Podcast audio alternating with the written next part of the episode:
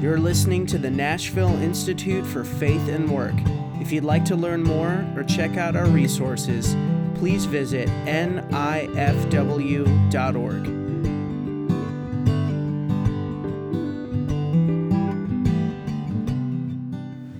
Just keep your hands over the bowl. All right. I'm not going to wash your feet or anything. And what I want you to do is, with both hands, I want you just to grab at the stream of water as I pour it. All right. Okay? You- no, it, no, you got to grab it. All right. Okay? Grab it. So let me get it started. All right. Can everybody see this? Okay.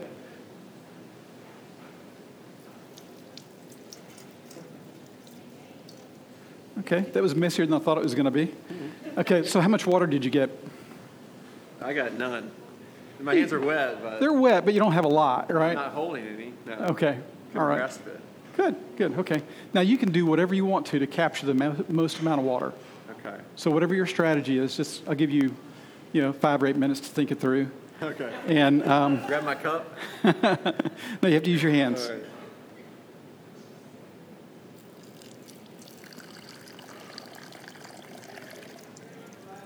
How much do you think you have there?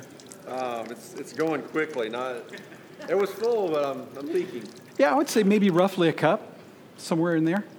So, uh, what we're illustrating here is as he's grabbing for the water, it's just a simple picture of self sufficiency, striving, trying to hold on, trying to make something happen. And when he stops, and just very naturally, organically, that's where he wanted to start.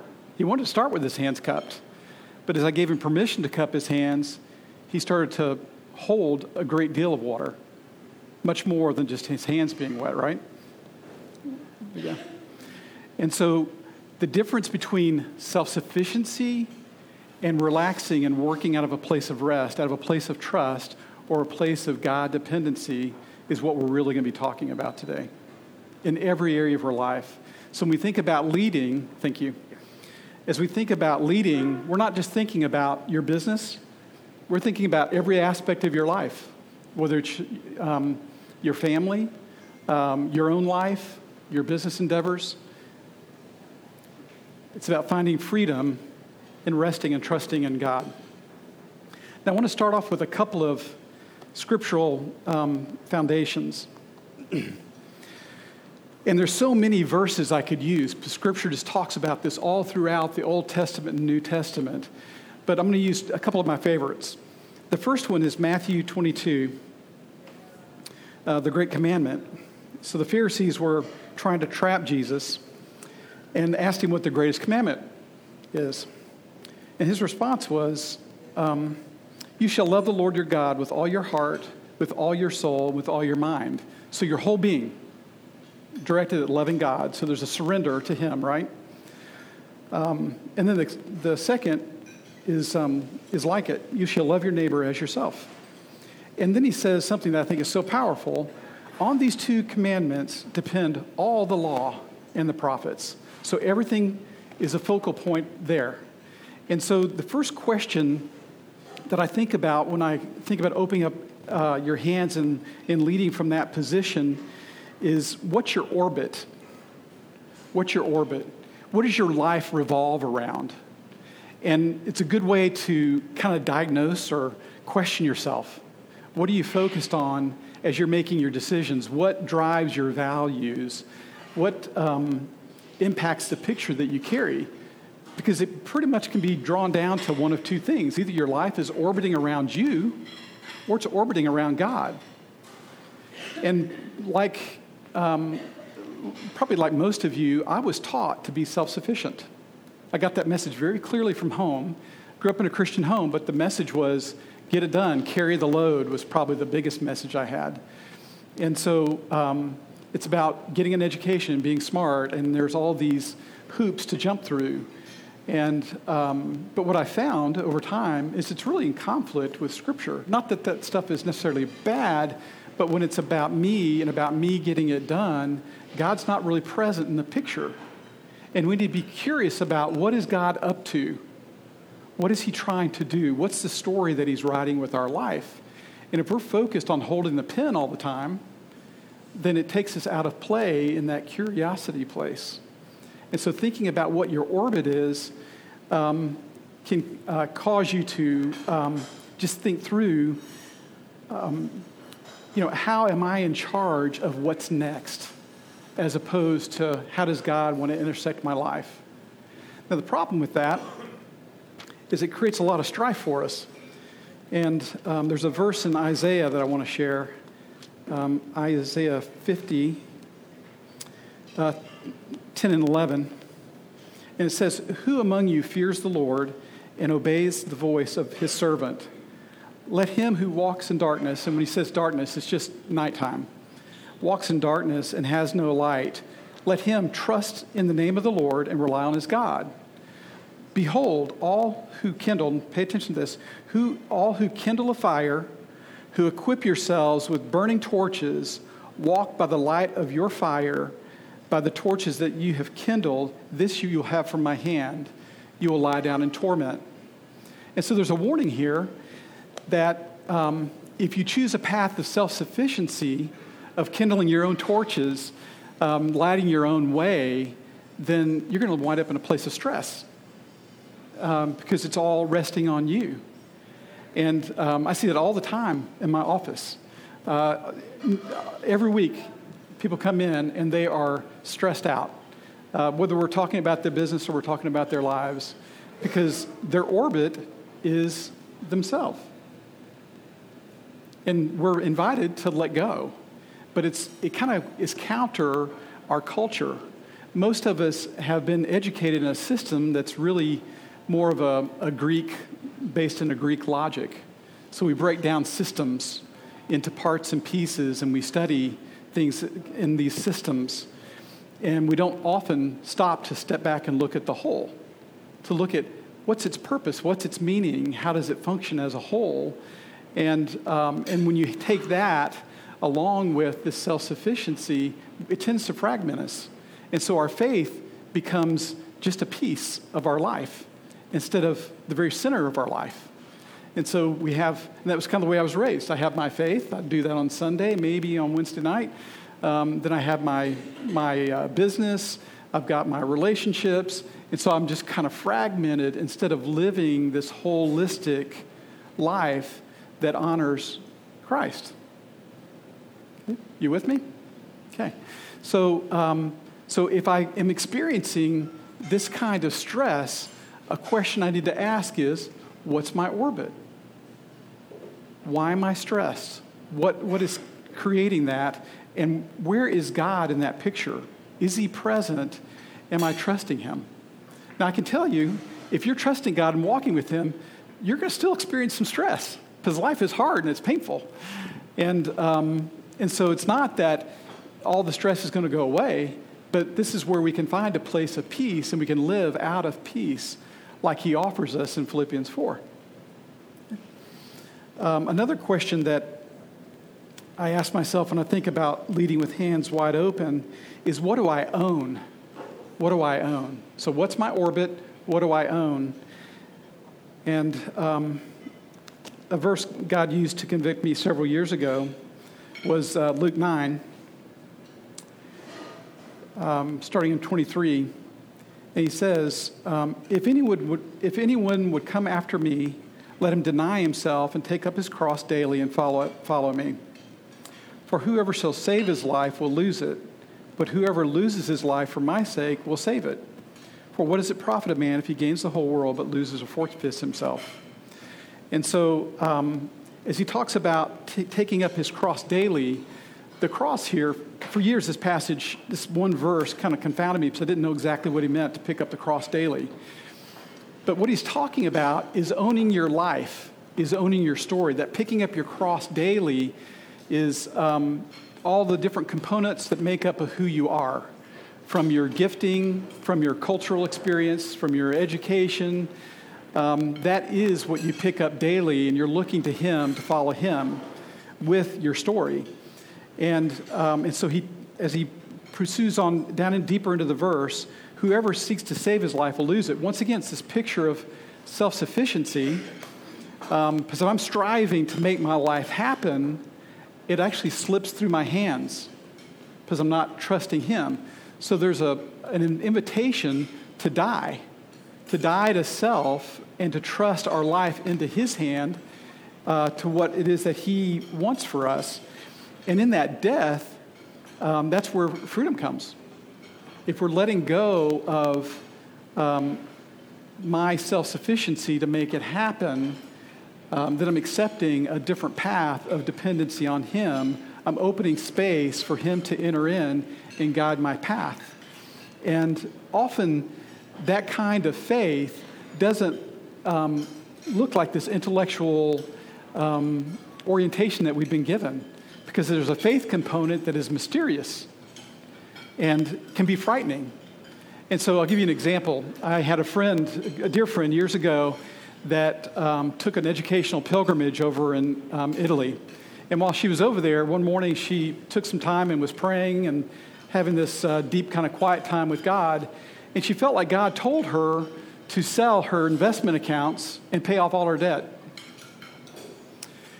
And so when she got back in town, she called me and told me the story, and she was kind of nervous. In her background, she, uh, in a previous life, had been a CPA, a financial planner, but um, had gone back to school to become a, a counselor, a coach. Uh, we used to practice together. So she called me and said, Ken, so she told me the story, and I think God wants me to sell my investment accounts and pay off my debt. And, she, and she, she, her voice was quivering, and she said, What do you think? And um, I really didn't want to think about it because it sounded nuts to me. But um, what I told her is, it sounds like God. It sounds like God. It sounds like something, because God often will ask us to do things that don't make sense to us, they don't make sense on paper. And so um, she did that. She called her uh, advisor, sold her accounts, paid off all her debt.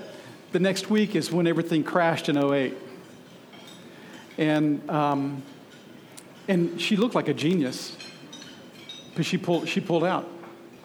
And I'm not suggesting that God uh, wants to uh, manage your portfolio for you. That's not the point. The point is sometimes He asks you to do things that are out of the box that don't make sense. And if you are stuck in everything kind of lining up and making sense, and you're in the middle of the orbit, then you're going to miss out. And in this case, my friend was curious about what God was up to and what he was saying to her, and he allowed her to be the middle of her orbit, which became this really cool story. Because the rest of the story is after she paid off her debt and everything crashed, she went through a really hard time where um, everything was nip and tuck financially, but she was light. She had no debt. And so um, God showed up and expanded her faith uh, multiple times over in that two to three year period of time as she was rebuilding.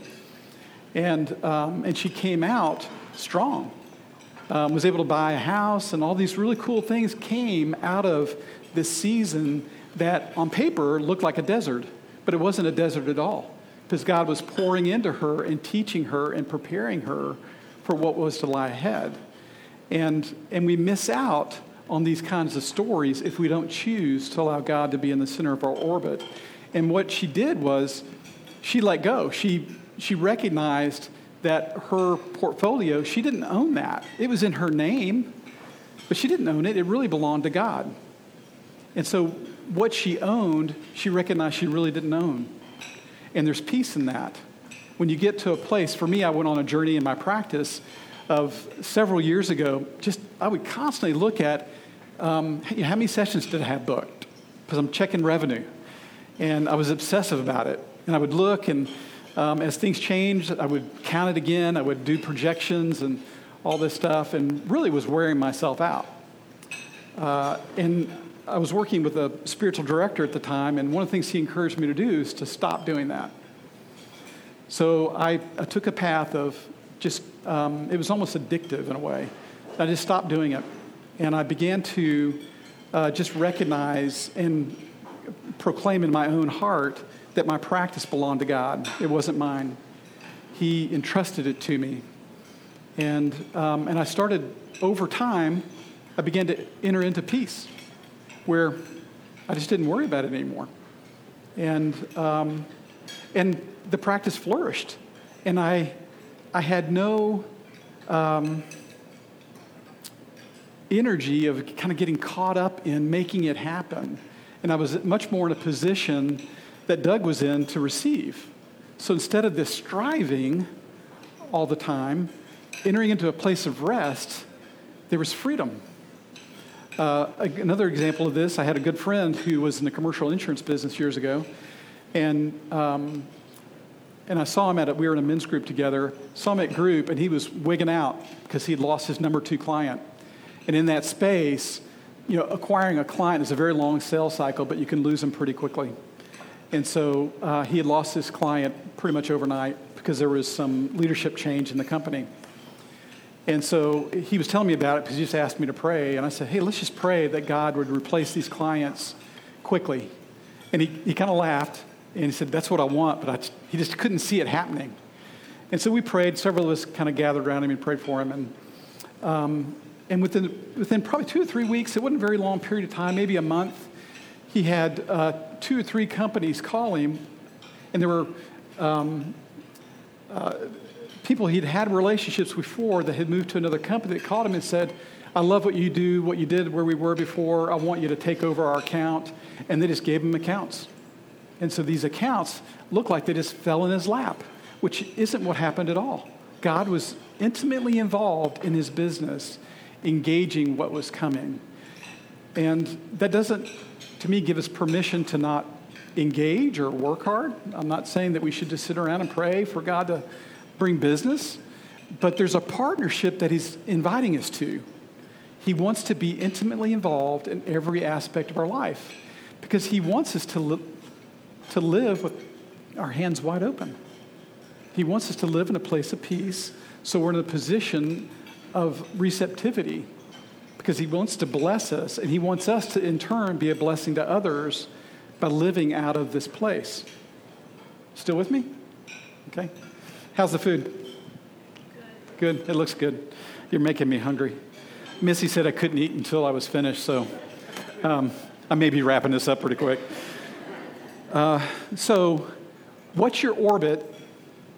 Um, what do you own? What's your orbit? What do you own?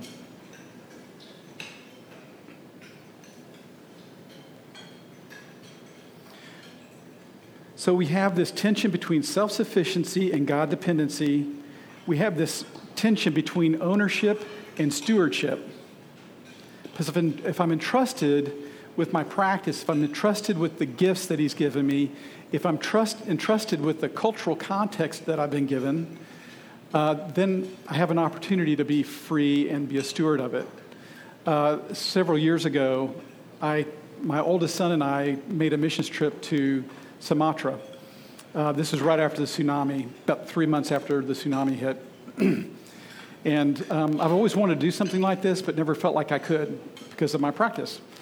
And um, you know, being self-employed is just this scary thing, right?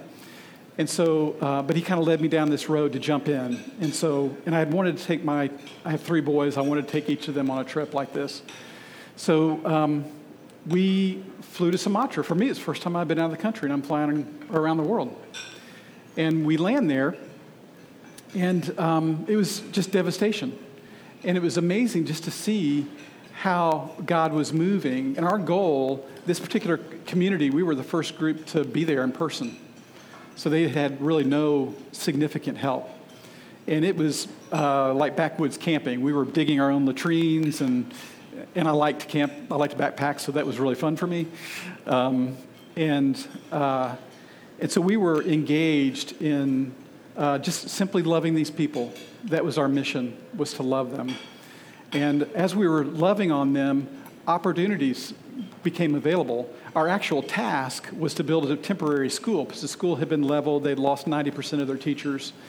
And, um, and so we were physically building this school but some of the um, village elders wanted to get together with us. And so the team leader knew that I had done some coaching, was involved in business development stuff, and he invited me to be on that team. And so, uh, which I was excited to do. And so I went with this missionary that uh, was an older fellow that had been in Sumatra 20 years previously, and he still knew the language. And so the two of us went Well, as you can see, I'm prematurely gray. Actually, my age has now caught up with my gray hair. And um, it was a mistake I made in my 30s when I prayed that God would give me gray hair so I would look a little older. And um, He blessed me richly. Uh, and so this missionary also had gray hair. I had no clue that in that culture, gray hair was revered. And so they saw us as chiefs of our village back home. And so we met with the chiefs, and they gave us this position of honor. And they presented papers to us, and we talked with them about different business development ideas, which were pursued and were successful. It was really a neat project. But God knew that that was true in their culture. And so it's one of those times that the gray hair really paid off. And, but that's just God going. We went just curious about what did God want to do. We were, I was planning on working on a construction crew, which I did maybe half my time, and, uh, but wound up in this other role, had no idea. But it's having that space for God to tell a story, to write a story. And He wants to write a story with each of your lives, no matter what's going on in your career, in your business, in your family, in your own individual life. He's wanting to work to set you free because his ultimate goal is to be glorified. He wants our lives to glorify him. And so, if I'm being the best Ken Edwards I can be, then, uh, and my eyes are on, fixed on him, I'm glorifying him. And that brings him great joy. And so, that's what he's looking for. so, the third question is um, what's available so often in our uh, self sufficient mindset, where we're trying to own things, then we're worried about availability. Like, where am I going to get my next client? Where's business going to come from? How's this going to grow? And so there's a tension, just like there's a tension between self sufficiency and God dependency, a, a, tension between ownership and stewardship, there's a tension uh, between scarcity and abundance. A scarcity mindset is a self orbiting focus, it's one that's out of fear. And if we're living out of an abundant mindset, it's recognizing that God provides. I don't provide, God provides. And it's a matter of engaging with Him about what's next. What's next in my career path? I don't know where my next client's going to come from, never have known. And it's, it's like um, the way I think about it personally, is having an, a, an agrarian mindset. It's like I can cultivate a field, I can plant seeds, I can't make the sunshine or the rainfall. And so there's just that place when I'm sitting in my office down in Franklin that I'm still feel like a farmer. And that's really true for every one of us. We don't know where our next opportunity will be. And um, whether it's new sales or a new position, and so, being in that place of abundance, um, we're really relying upon Him to write the next chapter of our story and to be curious about how He wants to harness the gifts that He's entrusted us with. And there's a place of peace and freedom that comes there. And when stress enters in, it's because the orbit has changed. We can come back. And so that scarcity mindset, I've seen it a lot in my particular field, where um, uh, counselors I've worked with before, I see it sometimes among coaches. Uh, it's like my client. I don't want you to get my client. And they're, in my opinion, they're God's people. And I don't have, you know, I have, I call them clients, but they don't belong to me. They're just simply entrusted to me for a season. Same thing for you all in the work that you do and those seasons change, business models change, markets change, and um, we can't always figure that out. We can't always get ahead of it. We don't know what's around the next corner. Just like I was referencing with Debbie in 08. She didn't know what was going to happen to her practice, but God saw it and knew it and was preparing to care for her the way He did. So, um, in our journey of leading with hands wide open, we are moving from self sufficiency to God dependency. We're moving from ownership to stewardship. And we're moving from a scarcity mindset to an abundance mindset. So we're moving from uh, fear, stress, pressure to peace, to joy, to an opportunity to see a story unfold that we couldn't anticipate that actually glorifies God. So, those are the thoughts that I wanted to leave with you. So, as you're moving through your day today and you go through your day tomorrow, I encourage you to just let yourself kind of dwell on this and ask God uh, this question What do you want me to do with this? What do you want me to do with this? How do you want me to incorporate this into my life, into my practice, uh, to make an impact for the kingdom? Because the impact you make in your business is an impact that you make in the kingdom, too. They're not separate.